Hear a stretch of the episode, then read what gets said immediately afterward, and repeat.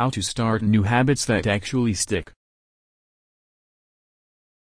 The process of building a habit is often divided into four simple steps, cue, craving, response, and reward.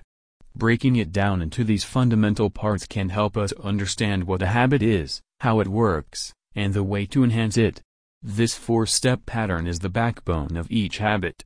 And your brain runs through these steps within the same order whenever. First, there's the cue. The cue triggers your brain to initiate a behavior. Our prehistoric ancestors were listening to cues that signaled the situation of primary rewards like food, water, and sex. Today, we spend most of our time learning cues that predict secondary rewards like money and fame, power and standing, praise and approval, love and friendship, or a way of private satisfaction. The cue is the first indication that we're on the brink of a gift, it naturally results in a craving. Cravings being the second step of the habit loop are the motivational force behind every habit. Without some level of motivation or desire, without craving a change, we wouldn't have any reason to act. You do not crave smoking a cigarette, you crave the sensation of relief it provides. You're not motivated by brushing your teeth but rather by the sensation of a clean mouth. Cravings differ from person to person. In theory, any piece of data could trigger a craving. But in practice, people aren't motivated by an equivalent cue.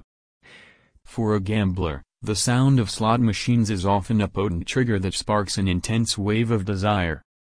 For somebody who rarely gambles, the jingles and chimes of the casino are just ground noise. Cues are meaningless until they're interpreted. The third step is the response. The response is the actual habit you perform, which may take the shape of an idea or an action. Whether a response occurs depends on the amount of self-motivation and the way much friction is related to the behavior. Your response also depends on your ability. A habit can occur as long as you're capable of doing it.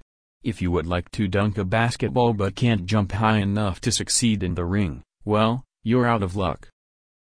Finally, the response delivers a gift. Rewards are the top goal of each habit.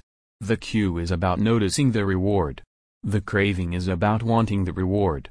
The response is about obtaining the reward. The first purpose of rewards is to satisfy your craving. Yes, rewards provide benefits on their own. Food and water deliver the energy you would like to survive. Getting a promotion brings extra money and respect. But the more immediate benefit is that rewards satisfy your craving to eat or to realize status or to win approval. Secondly, rewards teach us which actions are worth remembering within the future. Your brain may be a reward detector. As you set about your life, your sensory nervous system is continuously monitoring which actions satisfy your desires and deliver pleasure.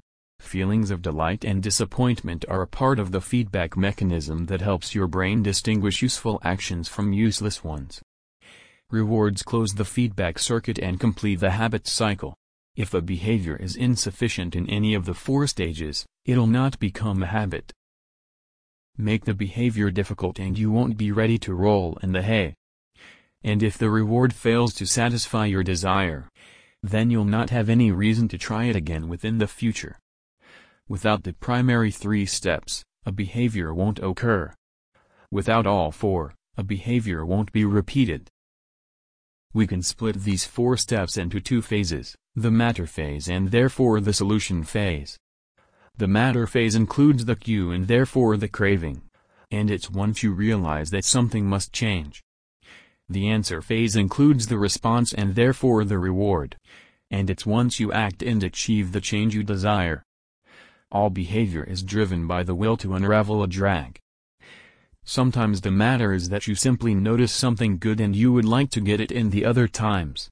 You are experiencing pain and you would like to alleviate it. Either way, the aim of each habit is to unravel the issues you face. Get in touch with Living in Well-Being for online assistance to develop habits like starting new habits that actually stick around. Website Sign up below and utilize our free habit-changing service. Your name. Valid email ID. Contact number, optional. Do you want to change your habit? Yes. Definitely I want. Great. Submit below.